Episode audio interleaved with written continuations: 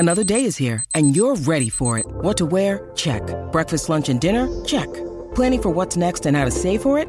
That's where Bank of America can help. For your financial to-dos, Bank of America has experts ready to help get you closer to your goals. Get started at one of our local financial centers or 24/7 in our mobile banking app. Find a location near you at bankofamerica.com/talktous.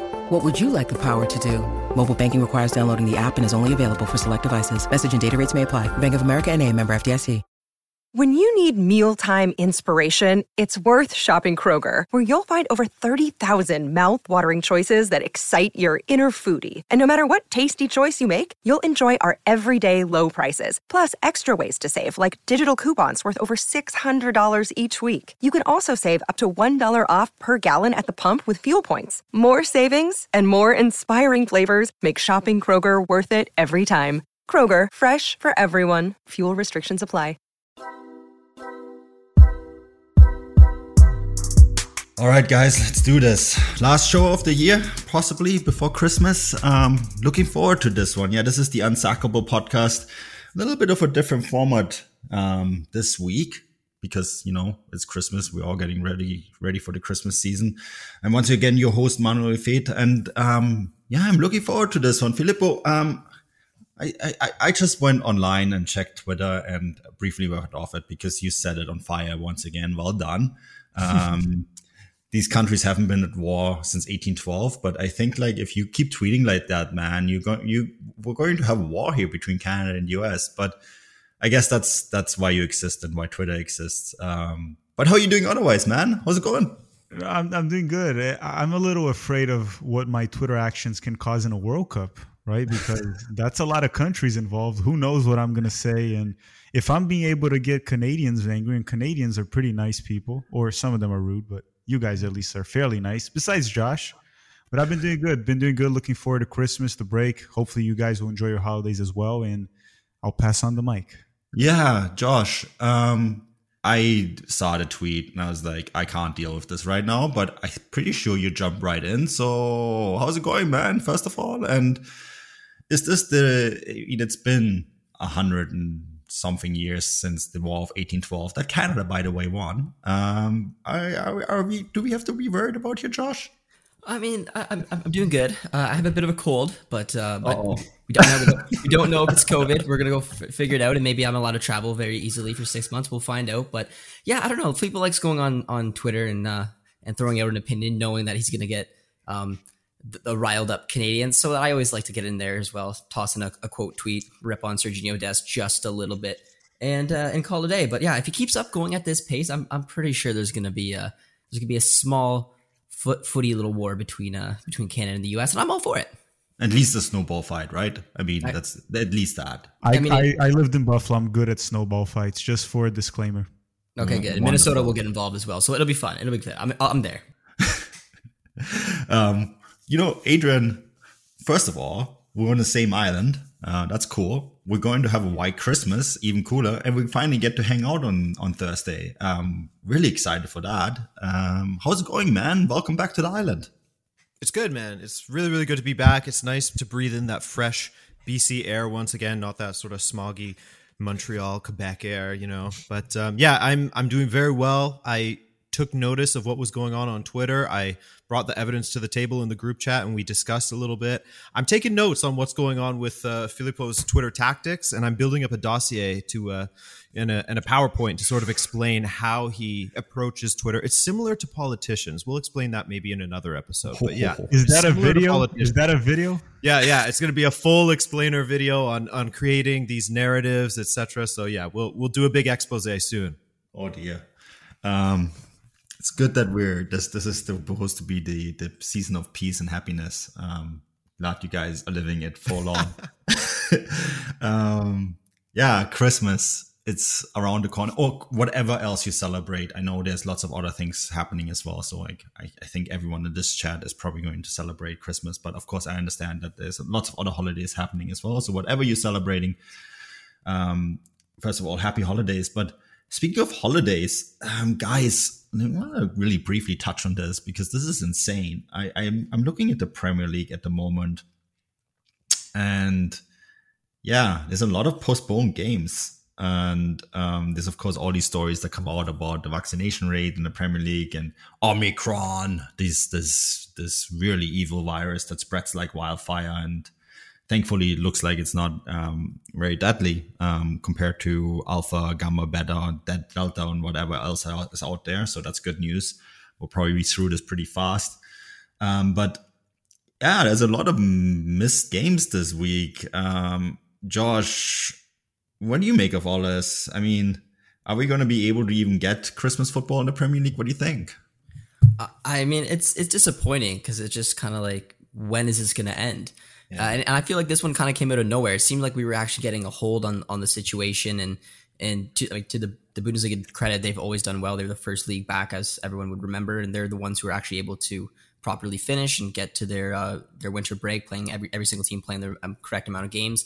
I know Tottenham was a few games behind, and I know that they still are, but it's a packed schedule. I'm very curious to see how they're going to strategically figure out a way to get all these games in, because, I mean, as we're probably going to get to, I mean, with European competitions that will be in there, not now for Tottenham, but it's hard to be able to fit all these matches, and especially if you're going to be competing for top four, which has so much money on the line. It's just disappointing, and I don't know exactly if there is anyone to blame. If you want to look at the league for not being able to find the correct means of handling this, or if it just comes down to bad luck. But either way, it's not a good sign for the Premier League. No, Josh, and I want to stay with you because like both you and I follow the NHL as well, right? And it's been really interesting what's been happening there. And the positive news, of course, in the NHL is that everyone is vaccinated. So the outcomes have been that most players are just getting the sniffles, and that's about it. But what, of course, if you test positive, we're still at a place where, you know, when players test positive, they have to go into quarantine and isolate for 2 weeks, even if it's just the sniffles, which is often the case of Omicron. And now we have the situation where the NHL shut down until after Christmas, right? And the league also banned cross-border travel for teams. And this is because if players get stuck in Canada, they don't want to not be able to go home because the quarantine rules in Canada are much stricter. That could be a blueprint for what's happening in the Premier League, right? Following those two stories, it seems very similar, right, Josh? Yeah, it does. And it's weird because, like I said, like there's the difference with, I mean, the soccer world is that there's a ton of different leagues. So there's a lot of different ways we can kind of take a look at what's happening there. But I mean, the NHL, it seems following a very similar suit of what's going to be probably happening in the Premier League. And I actually had a buddy who's supposed to come back. He lives out in Calgary, and he was going to go to the Ottawa game, and asked me if I wanted to come with him. And I was like, I think it's a little dangerous to actually be booking tickets. And he went ahead and did it. And I told him I wasn't going to, and it ended up getting canceled as well. So, I mean, it's interesting. And this is a completely different topic of it, but in the NHL, they could realistically just cut the season. And this is something that in the soccer world, you can't really do. They could, at the end, if they can't fit in their 82 game season, which is a long season, they could cut it and be like, all right, guys, we're just cutting it here, going on winning percentage, or we're paying 72 games, and now we're going into playoffs, and they'll figure a way to go into bubble and do that. That's a different metric compared to doing it like the Premier League. You can't just cut the season. You need to get a winner involved, and I think that could also put a little bit more stress on the Premier League to get these games in, because each and every single one of them matter a lot more than just the 75th game in the NHL. And it's an especially difficult situation for the Premier League as well, because they are already notoriously known for having an incredibly packed schedule, you know, 20 teams, 38 matches that they have to fit in. Plus they have 2 cup competitions. So once you start dropping games like this, like I believe Tottenham are like 3 matches behind or something like that. So it's hard to see where they're going to fit it in, because they pack everything in. They don't have a Christmas break like other leagues do. They pack everything in around Christmas time. January's packed with cup competitions and league play. Then you get into February and you have the European sides that are also playing in those competitions. So in theory, some could be playing in 4 competitions all at one time. So I think that they need to sort of address what the protocol is now when it comes to COVID cases, because, and this is me speaking about Benfica in particular, but last season, notoriously, almost our entire first team was wiped out, but we still had to play. We still had to, whether it was fielding youth players or whatever, they still had to play. So I think that, and I don't have the answer to this because I am just a stupid, clueless person like many, but I think that they need to figure something out as to keep the matches going. It's really interesting to jump in and on this is what the NFL is doing, right? The NFL is currently in discussion with the Players Association and the different owners. And they can do this because they're the only one of the big leagues in North America who don't have teams in Canada. And the US views COVID very differently, or up on this point, views COVID very differently than Canada does, where health measures are seen more strict, sometimes overly strict.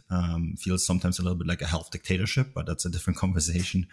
But the NFL is now thinking of stopping testing asymptomatic players because the health outcomes have been in such a way that players are now getting sick, double vaccinated players or booster players even getting sick with this new variant. And because it is, the health outcome is so much lower, right? The risk of death is so much lower. It was essentially the same as the common cold. When you look at the latest statistics, that is saying, well, we could just keep playing. If you're not symptomatic, we're not going to test you. And if you have it, well, tough luck. And the NHL would probably, from what I'm hearing, would like to do the same if it wasn't for Canada. Same with the NBA. And it feels like one of those leagues will make that decision at some point, right, Filippo? And I feel like someone is going to make that domino fall and say, this is no longer a risk because Omicron is less risky. Our players are all vaccinated. Let's just move on and play. What do you make of that? Yeah, I mean, if they get to that conclusion that it doesn't really affect their health and it's okay, if doctors or whatever say it's okay, then yeah, they just go for it, right? Like Adrian said again, it's a topic where I don't know what they should do.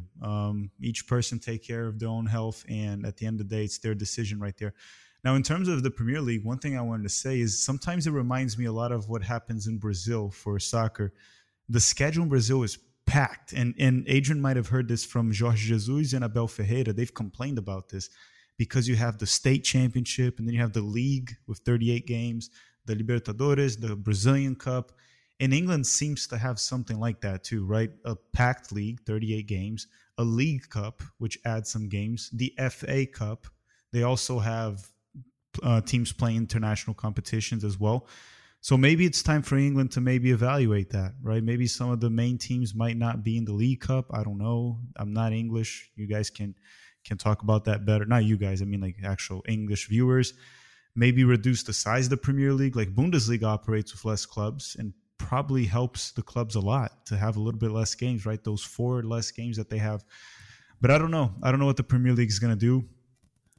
They're definitely not in a good situation right now. They're having to cancel games, right? So they might as well at one point sit down and just think, hey, instead of canceling a few games and adding to the mess, maybe just stop for a week or two and then go on with it. The problem is the schedule is not it's not on their side right now. The Qatar is a huge problem, right? Yeah, absolutely. It seems nonsensical to even think about a major tournament this year, let alone in November, December, when we don't know what's happening over the next 2 months. But Qatar is a big problem, of course. It is an interesting discussion that you bring up there, Filippo, because one of the things that we've been talking about a lot, and you see it in all the major European leagues, and we've seen it in all the major European leagues for a while, and people love pointing at the Premier League and say how competitive it is, right? But Manchester City are now 3 points clear at the top of the table, despite having a slow start to the league. And they're probably the only team in that league that can deal with that much of a compacted schedule because, you know, their owners in Abu Dhabi essentially spent a small GDP of a European country on defenders alone, you know, 800 million euros plus spent on defense since Pep Guardiola took over. It's a lot of money. And that's how you win championships because they're so deep. So they're now 3 points clear. They're probably the only team that will not suffer over this compacted schedule that's coming up. And that begs the question to all three of you guys. You know, we know it's over in France. We know it's over in Germany. Sorry, Josh, but Dortmund massively dropped the ball on that one, right? 9 points clear between Bayern and Dortmund. There's no way Dortmund are going to make that up. We talked about the Serie A, right? And said like, oh yeah, that looks still competitive. The truth is Inter are 4 points clear. And the way the top teams are structured, they don't lose that many points. They lose points in the beginning of the year, not towards the end, right? We look at La Liga, and it's 6 points between Real Madrid and Sevilla. And someone said to me, oh, it's really interesting because Sevilla are in the championship fight. And I'm like, no, not really. Sorry, guys. Like, I can't see it. And France is France. You know, we, of course, all follow it because Ligue 1 and Jonathan David and all that. And he just got a market value jump to 55 million, which makes him the second most valuable player in CONCACAF behind Davies, together with Pulisic, of course. But guys, we're having an issue here. Like, even the Premier League isn't competitive anymore, right, Filippo? And that's becoming stale. What do you think? Like, this is, of course, going to be a bit of an open discussion, but I feel like European football has come at the point where you talked about the Premier League having to rethink its structure and its schedule. But we're really at a point now where all of European football has to look at it, right? Yeah, I wouldn't say it's not competitive anymore. I would say it's going towards a trajectory where you have one dominant team and teams that kind of like humble around it and just kind of sometimes put up a fight. But yeah, I think Manchester City is going to win the league. Chelsea has fallen off. Liverpool is going to feel the schedule very soon. They're already starting to feel it, even though they've been in great form. And then you look at all these other leagues that you mentioned just to go through it. France, I mean, PSG took it already. It's all set. The Serie A, you mentioned, it's interesting. I do think that Inter Milan's likely going to win it. There's still somewhat of a race, but we often forget that before this Inter Milan era coming back, Juventus won how many? 7, 8? Something like that. Nine. Right? 9 in a row. See, kind of like what we're criticizing Bayern for. Juve did it in the Serie A as well. So something has to be done, right? Obviously, you don't want to... I'm not saying that we're going to we want the leagues to start and have 4, 5, 6 clubs that can win it. But you usually want to start a league where you have 3 clubs that are in very close level and that'll be very competitive to the end and that you don't know who will win. But it's starting to reach a point where it's I don't want to say unwatchable. I enjoy watching soccer regardless. But it becomes a point where you lose interest towards the end of the season. And I know many people are going to deny this. But you do start to lose it. And maybe there's alternatives to it that we can most certainly discuss. You can maybe do what some leagues do in South America. And even I think Liga MX does it as well with doing like half and half, an abertura and a clausura, and having a final between those two. Maybe you can add playoffs with the top 4 teams. There's many discussions to it. Or change the structure of the league to maybe hold off on these big clubs that just pour in money. Like you said, they spent almost a GDP just on defense, right, of a small country in Manchester City, just on the defense. There has to be something done, right? Because it will become unwatchable. It could become to a point where the league starts and you already know this team's going to win. We're just going to kind of like watch it for the rest of it, right, for the sake of it. And it's only going to get worse. The way I'm seeing it, it's only going to get worse the next few years unless something is done. Yeah, I agree with that. I mean, the structures are in place and there's many culprits. I actually think one big culprit is the Premier League and the money it has. And it's destroyed all the medium-sized clubs in these other leagues because they can pay way more than anyone else. And the other big culprit is, of course, the Champions League because certain teams always make the Champions League and it creates a monopoly because, like in Bayern Munich's case, they've made the Champions League every single time except once, right? And that means that they have a lot of money to play with, and going into the Champions League once, if you're like someone like Freiburg or Frankfurt and you qualify for the Champions League, you get a lot of money, but you don't. It's not quite enough to actually keep your squad together. All these other teams will just pick out your best players, and you're starting from zero again. And you will probably not make it out of the group stage of the Champions League. You struggle domestically because of the extra added games. So it's creating this like almost monopoly, right? And Josh, the two of us, we watch the Bundesliga quite closely. And when I grew up in the 90s and in the 2000s, anyone could win it. Yes, Bayern would probably win every second one, but you would have a Kaiserslautern who got promoted and win it. You would have a Stuttgart. You had a Wolfsburg. You know, Leverkusen was always thereabouts, even though they never won it. But there was lots of other teams that had a shout at the title and would win it. And it's really frustrating watching it because teams do beat Bayern, but no one does it consistently, right? And yeah, that's a big problem, right?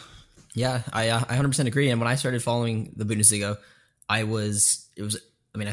didn't really follow it in terms of watching it, but like I like video games, understanding the teams. And when I started really watching, it was 2009, 2010 season. So to me, seeing Dortmund win back-to-back titles was like, okay, well, this is fun. And then obviously seeing Bayern start winning a couple in a row, and still that's 4 years in, and you're like, it's a battle. I've seen Dortmund win two, I've seen Bayern win two, and then it just disappeared. And Dortmund, I don't know if it's to their credit or not, but they've had opportunities to win the league and they seem to find a way to blow it. And now it's just starting to see a little bit of frustration, and it boiled out in me. I'm trying to be on my YouTube channel and trying to be professional and trying to, this is what I cover. This is what I love to talk about. But at the same time, it's 9 points. It's Christmas. The league's over. It's just as simple as that. You're not going to catch Bayern. And I know that Dortmund had a 9-point lead a few years ago, but it's different. Dortmund were built in that way to blow those 9 points where Bayern weren't. Bayern will hold on. They'll win the league title again. It'll be 10 in a row. And then everyone else who isn't a fan or does not follow the league will come at us and say that this league is a farmers league. This league is this. This league is that. And I do feel like something needs to eventually be done, because it doesn't seem like any of the clubs are narrowing the gap on Bayern.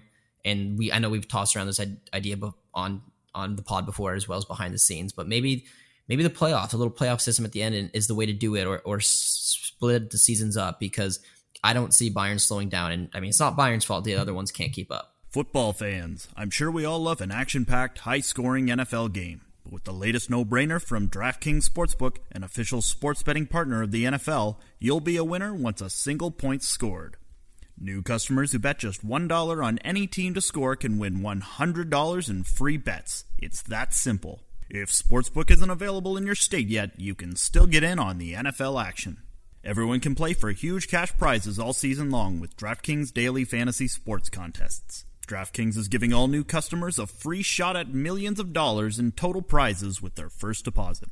Download the DraftKings Sportsbook app now. Use promo code TBPN. Bet $1 on any team to score and win $100 in free bets. If they score, you score with promo code TBPN. This week at DraftKings Sportsbook, an official sports betting partner of the NFL. Must be 21 or older, New Jersey, Indiana, or Pennsylvania only. New customers only. Minimum $5 deposit and $1 wager required. One per customer. Restrictions apply. See DraftKings.com/sportsbook for details. Gambling problem? Call 1-800-GAMBLER. I want to bring Adrian in here because he actually covers a club in a league, Portugal. We're just outside of the top four, where the league, at least at the top, is competitive. You have Porto, Sporting, and Benfica share the title on a pretty regular basis. Yeah, sometimes someone will do it like 3 or 4 times in a row, but you never really see it that consistently dominated like you do it with the top four. Even the Netherlands is a great example as well, right? Where you have a similar kind of structure. Why do you think that is, Adrian? Well, yeah, it's funny listening to this because it's sort of like this is your guys' first time, kind of that sort of meme, because in Portugal, there's only ever been in its entire history 5 different winners in the league. Benfica, Sporting, Porto, Boa Vista, and Belenenses. So I'm sort of used to it. Now, is it a good thing? No, not really. And I think that it definitely is going a little bit stale in the other leagues. I mean, there is some encouragement in seeing how Juventus has finally fallen off, and how they've fallen off in quite some style as well, as they're sort of floundering a little bit under Allegri. Sort of some signs that they're regaining their traction, but it is annoying to see, especially Germany, France, formerly Italy. Those were the main ones that were always dominated by the same teams: Bayern, Juventus, PSG. It looks like PSG is going to continue, but while I agree with your guys' overarching sentiment, I do still have some hope. Maybe I'm just like a hopeless romantic, a sporting romantic in some senses, but I do think that there's still a lot of room in certain leagues. Like it could only be a 3-point lead in Spain if Sevilla win their match in hand. In the Premier League, with what's going on with COVID there, and it could take an outbreak at Manchester City, and then Liverpool or Chelsea could regain some traction in the Serie A. I think that that's still very competitive, so long as Napoli can find some form again after their crazy injury crisis that they've had. So I might have a little more optimism than you guys do, in that I think that it can still be competitive. But you guys are completely right in that, for the past few seasons, it's gotten a little bit frustrating. And I mean, do we jump back to the conversation about playoffs again? Because that certainly does feel like the silver bullet for all of this. So one thing I wanted to add too, and I know Josh does follow quite a bit. I know Adrian and Manuel, they follow it kind of like skimming through it.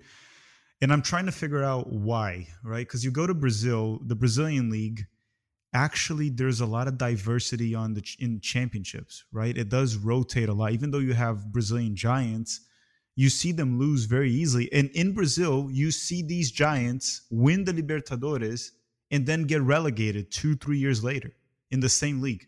It's much crazier there. And that's why it's not just because I'm Brazilian, but it is my favorite league to watch nowadays. Not in terms of quality. There's better leagues to watch. But there, it's a little crazy. And the example I love to give is one. Palmeiras in the last 21 years, Palmeiras managed to win 3 Libertadores in 21 years. At these same 21 years, Palmeiras managed to get relegated twice. So could you imagine in Europe a team that has won 3 Champions Leagues in 20 years, which is pretty damn good, get relegated twice in the same period of time? I don't know what it is about, but I want to pass it to Manuel here so he can give his thoughts on it as well. Yeah, I have a theory about that. And as great as it is, and Argentina is another example, right? Where the league title rotates quite a lot more. Mexico is another great example. As well, but I viewed that a little bit different. The reason I think why it is in Brazil is if you are a Brazilian club, whether you're Palmeiras, Flamengo, Atlético, Grêmio, right, Internacional, which has been relegated. Grêmio, sorry, which just got relegated. Yeah, you play a good season, half your team gets bought by Europe. Right. And we're not talking about necessarily even the best teams in Europe. We're talking about teams like Shakhtar Donetsk, etc. And because of that, because everyone suffers from that. And I think it kind of affects Portugal and the Netherlands as well, like that a little bit. If you're good, you get punished because all your best players leave. So you have to rebuild, which gives another team a chance to win. And that's probably the problem what you have with the top 4 leagues in Europe is that most of the teams in those leagues suffer the same fate, right? In Germany, it's everyone but Bayern. And unfortunately for everyone but Bayern can buy anyone because they are one of the 3 biggest teams in the world. So that sucks for the Bundesliga because you can't compete with that, right? In the Premier League, at least you have 2 or 3 teams that are probably all slightly behind Bayern, but it's still enough to buy from everyone else. So you still get that really stale structure. PSG is a super club. How are you going to compete with that, right? In some of these like, medium-sized leagues, you don't have super clubs. You're all essentially a feeder team to the super clubs. So the title rotates, which, of course... The only way to fix this is you take the super clubs out and have them in their own competition. No one wants that. But no. I think that's probably why you have that competitiveness in Brazil, Filippo, right? It could be. That's obviously there's more to it. Like there's also poor management that clubs like Cruzeiro went bankrupt pretty much. And Ronaldo Phenomenon just bought Cruzeiro, by the way. That was one of his first clubs, right? He came out of San Cristóvão and Cruzeiro was the first big club that Ronaldo played before going to Europe in the 90s. And he just bought them for, I think, like $70-80 million. That's a huge club that was in trouble financially. So, yeah, but what you said does make sense too. Even though usually when these clubs are successful, you talked about Flamengo, Palmeiras, they end up selling 1 or 2 players to Europe. And it's just weird. That league is just weird. You get some teams out of nowhere that just rise. And like I said, Palmeiras was able to win the Libertadores and get relegated. Grêmio won the Libertadores 4 years ago, and they're relegated now.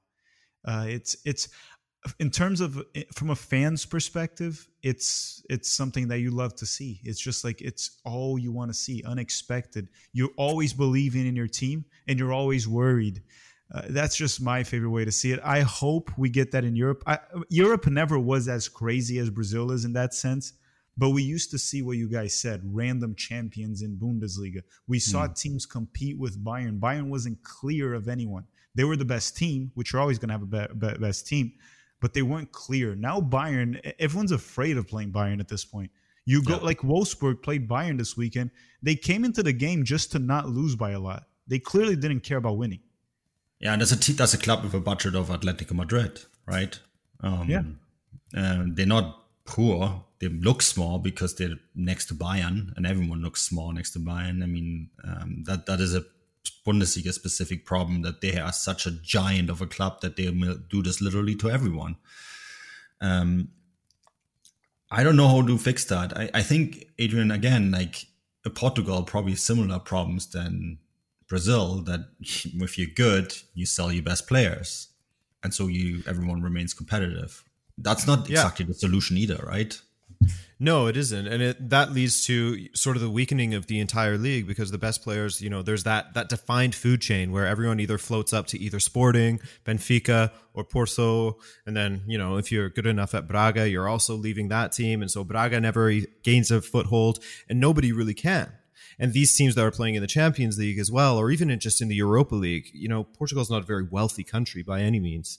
And the money in the league itself is not much either. So when you're playing in European competitions regularly, the gap, the disparity between those top three and the rest of the league is just massive. And the only way that they sort of fall off is through corruption and through, you know, the mishandling of funds and sort of being their own worst enemies and causing themselves to fall off. So you can't really see, especially in Portugal, I cannot see a world. It would take some massive, massive corruption or some sort of tax dodging or something where the federal government got involved and sent a team down to the second division. It would take a lot in order to sort of break those teams down and break down that monopoly, that sort of stranglehold that the top three clubs have. Now, what do you guys think if maybe the competitions became smaller competitions, right? So kind of like what I mentioned about having a Clausura and Abertura. So it's almost like you divide the league in two parts, which having shorter competitions allows clubs that are a little bit weaker to have a bit of a chance of beating, right? We talked about the playoffs, knockout rounds. It's more possible to beat Bayern in one or two games rather than having to beat them over 30 plus games because they have more room. So maybe shorter competitions throughout the season, and then have them combine at the end to see who wins, the champions of each one. Something like that might turn up the excitement, and it might fix it, because then you might get these giants to lose from time to time. Yeah, it's actually super interesting that you bring that up. We had Raphael Honigstein on Gegenpressing, the Bundesliga podcast, a couple months ago on our show to talk about this very subject. And one of the things he brought up was to decrease the Bundesliga to 14 clubs, maybe 12 even, with the same television revenue. Ensure that all your blue chip clubs are in the league, you know, your Hamburgs and Schalke and Kaiserslauterns and even 1860. Make sure that all those teams are actually in your first division, and then give everyone the same television money. Because then all of a sudden these teams, if you divide the current Bundesliga deal between just 14 or 12 teams, all of a sudden they're richer than the Premier League teams, right? And then you only have big competitive matches every match day. I think 14 is probably as low as I would personally go, but there was merit to that, in that it would increase the revenue of every single team. It would make every game more competitive. It would give players a bit more rest, and you could bring in other things like, you know, more promotion playoffs, relegation playoffs, maybe championship playoffs and all that sort of stuff to fill the match calendar with more big games. I don't hate that idea. The problem, of course, is which team in Germany would vote to make that league smaller, because it's like in the Bundesliga, the DFL, it's 36 clubs, and they all get a voting share, right? And who would vote to essentially give up a place in this first division? So it would be a really tough sell. I personally like that idea. I think it's a good idea, and maybe it would create more domestic super leagues. How would that idea work in terms of transitioning a Bundesliga 2 team to a Bundesliga 1? Because the revenue for who wants that, right? What? Who would want that? Like, who would voluntarily give up that money? No. What I meant is there would still be promotion relegation, right? Right, yeah. Yeah, so a team getting promoted, How would that transition work? Would they get a bonus so they can compete? Because they would arrive very weak, right? They would arrive very weak. Everyone would get more money in the first division. You would have the parachute payments and all that sort of stuff. So that's one model. I mean, it's essentially creating domestic super leagues, right? Hard to do, really hard to do, because although it makes sense, you still have all your different clubs saying no. So I don't know. It's something they should definitely take the debate a little bit more seriously, because I mean, I'm not a big fan of Florentino Perez. I don't think anyone's a big fan of the Real Madrid dictator, but I think some of the things he said, there's truth to it, right? We see a younger generation or people actually losing some interest in some leagues, and that could be partially the reason, right? It's not that the game got more boring. The game is as fun as it has ever been. The games are intense. Everything's fine. But the problem is, I think people lose interest where you start to not have much in stake. So you go to Borussia Dortmund, like Josh just mentioned. Eventually, Dortmund's going to be in a comfortable situation to qualify to the Champions League. And then what is in stake for the Dortmund fans at that point in the Bundesliga? It just becomes like cruise control. There's no emotions. And then you don't get new fans. So they have to address this with seriousness. And I mentioned Bundesliga as an example, but we all know I'm talking about all those leagues, obviously. What do you think, Josh?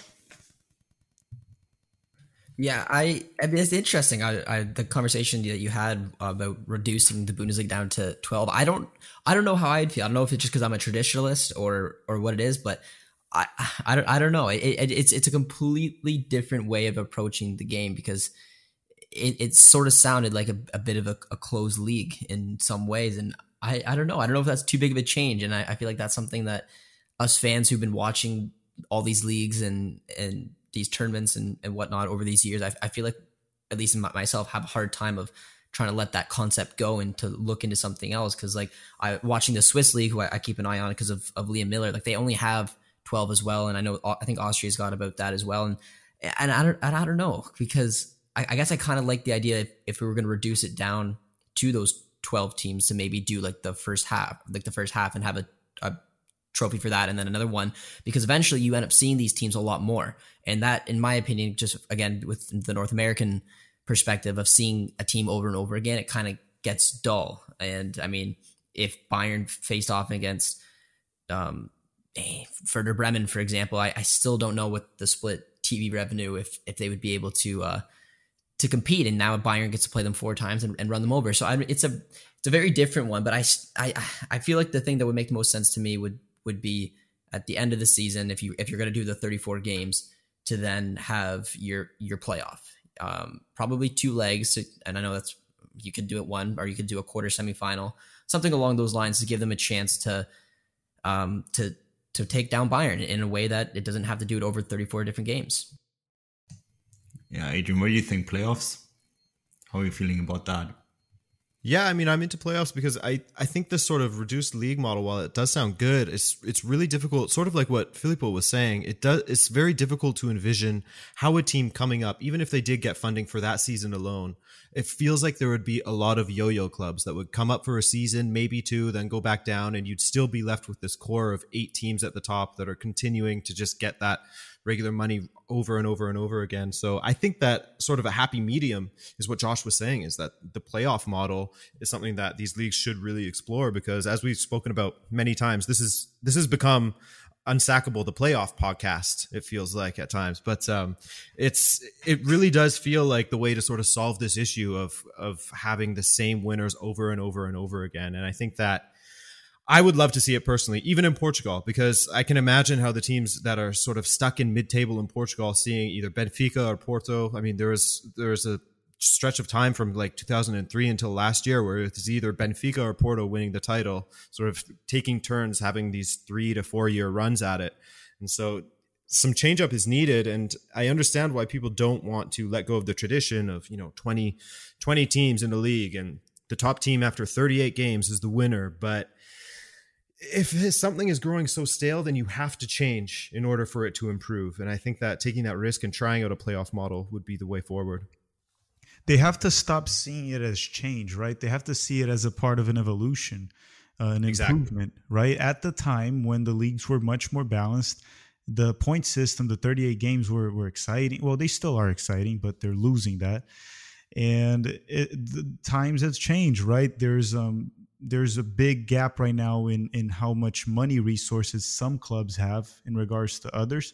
And that is getting worse in the soccer world, especially in Europe. When I talk, well, actually, to be fair, in South America, it's not looking good between Brazilian clubs and the rest of them. That is something maybe we can talk about later, because CONMEBOL probably has to address that if you just look at the past results. But specifically there's a lot they have to get done. And at the end of the day, I don't think it's really that we care too much about having the same winner several times.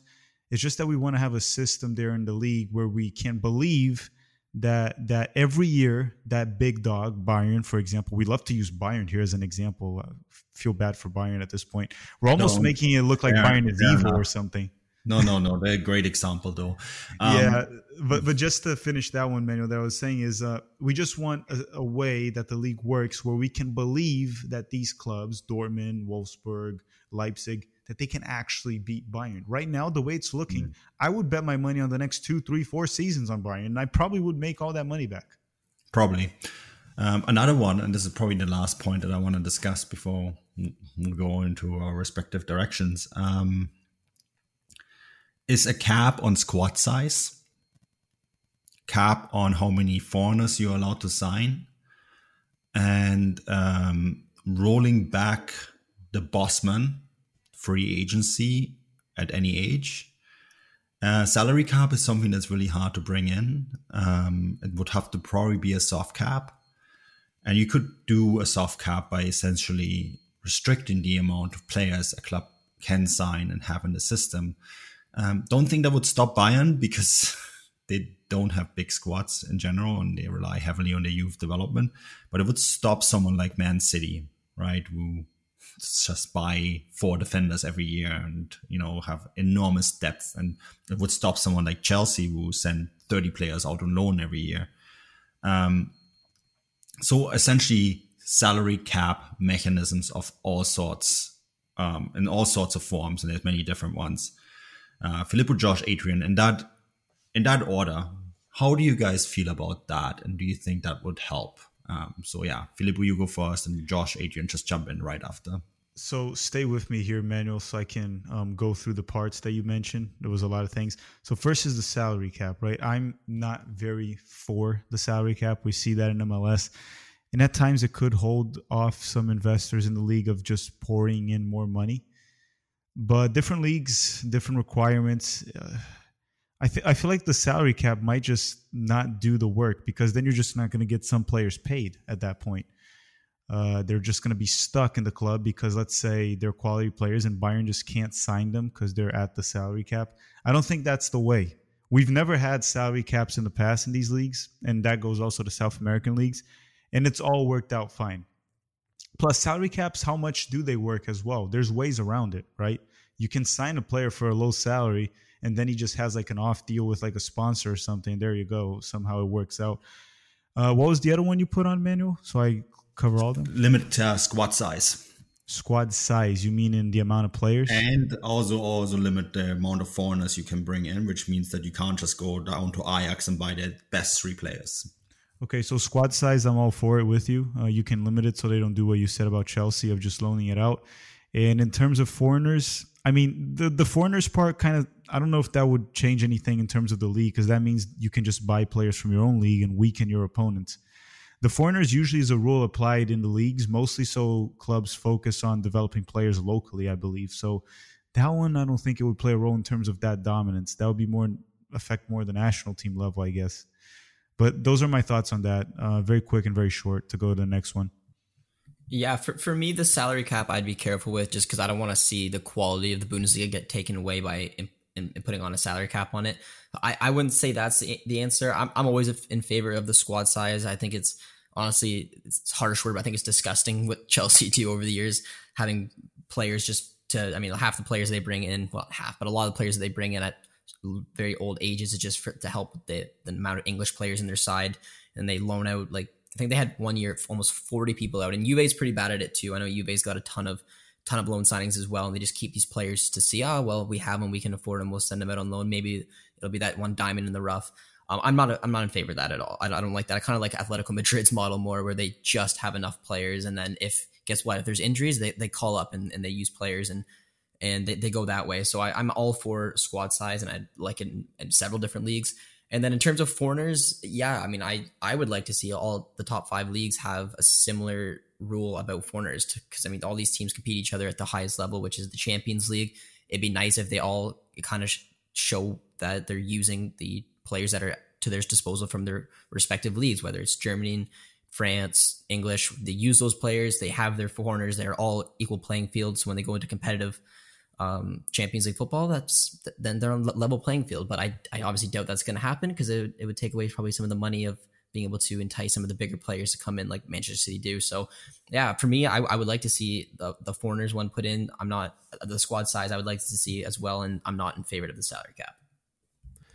Yeah, I think the salary cap is probably the least effective, because like Filippo said, there's so many ways around it, whether you amortize their wage over a multiple number of years, or there's little bonuses on the side or whatever, something like that. I think that all these teams that have found their ways around the financial restrictions in the past will just find a way to do so again. Squad size, absolutely. I agree with that. Again, I'm going to jump back to Benfica. People are going to tell me to shut up about them, but we are definitely one of those teams that make all these signings and then just loan them out all over the place. So I think that's one that should absolutely be implemented. And I do really like the idea of limiting the amount of foreigners that you have. I spoke with Hercules Gomez a little bit about what was going on with Mexico and how their development at the senior level has been stunted a little bit because the local players don't get the opportunities that they deserve. So essentially their development just gets stunted in that way. And I think that, there would have to be some work to be done about the rules around, the sort of homegrown players or the amount of foreign players. Maybe you make it so that you can't sign if you're an English club, you can't sign from another English club until the player turns 22 or something like that. Something to ensure that these young players are getting their opportunities, that the focus on developing players for your own club becomes the priority, and that you aren't weakening the opponents around you. I think that there is something to be said there for that sort of avenue to take. Yeah, I don't think we're going to find the solution here, just playing around with lots of different ideas, right? And I think we all agree more or less that something has to be done in order to change it. Filippo, I really like what you said. It's like it has to be we don't have to think of it as change or something that they need to adapt to. And that's very true. Times change and league formats have changed. The Bundesliga wasn't always the Bundesliga. It's not set in stone that competitiveness for a championship has to be decided on league standings. There's many ways to determine that. And I think football is getting to the point where they have to be open and discuss many different ideas, whether it's the ones that we discussed or any other ones. Guys, before we wrap it up, this has just come out. I want to conclude the podcast. The Premier League has confirmed that they will continue with the fixtures. There was an emergency meeting just now, and there will be games taking place over Christmas. The Premier League recognizes that a lot of teams are struggling with finding enough players, but they're going to try to do it anyway. So I wish them the best of luck. So hey, if I wasn't injured, I would be available to play for them. Dude, I can't, unfortunately. No, you rest that knee, Filippo. Guys, that pretty much wraps up the show. Whatever you celebrate this holiday period, celebrate it. Stay healthy. That's the number one thing right now. Enjoy the holidays, and we'll be back probably just like the Premier League during this holiday season at some point. So until then, cheers and bye-bye.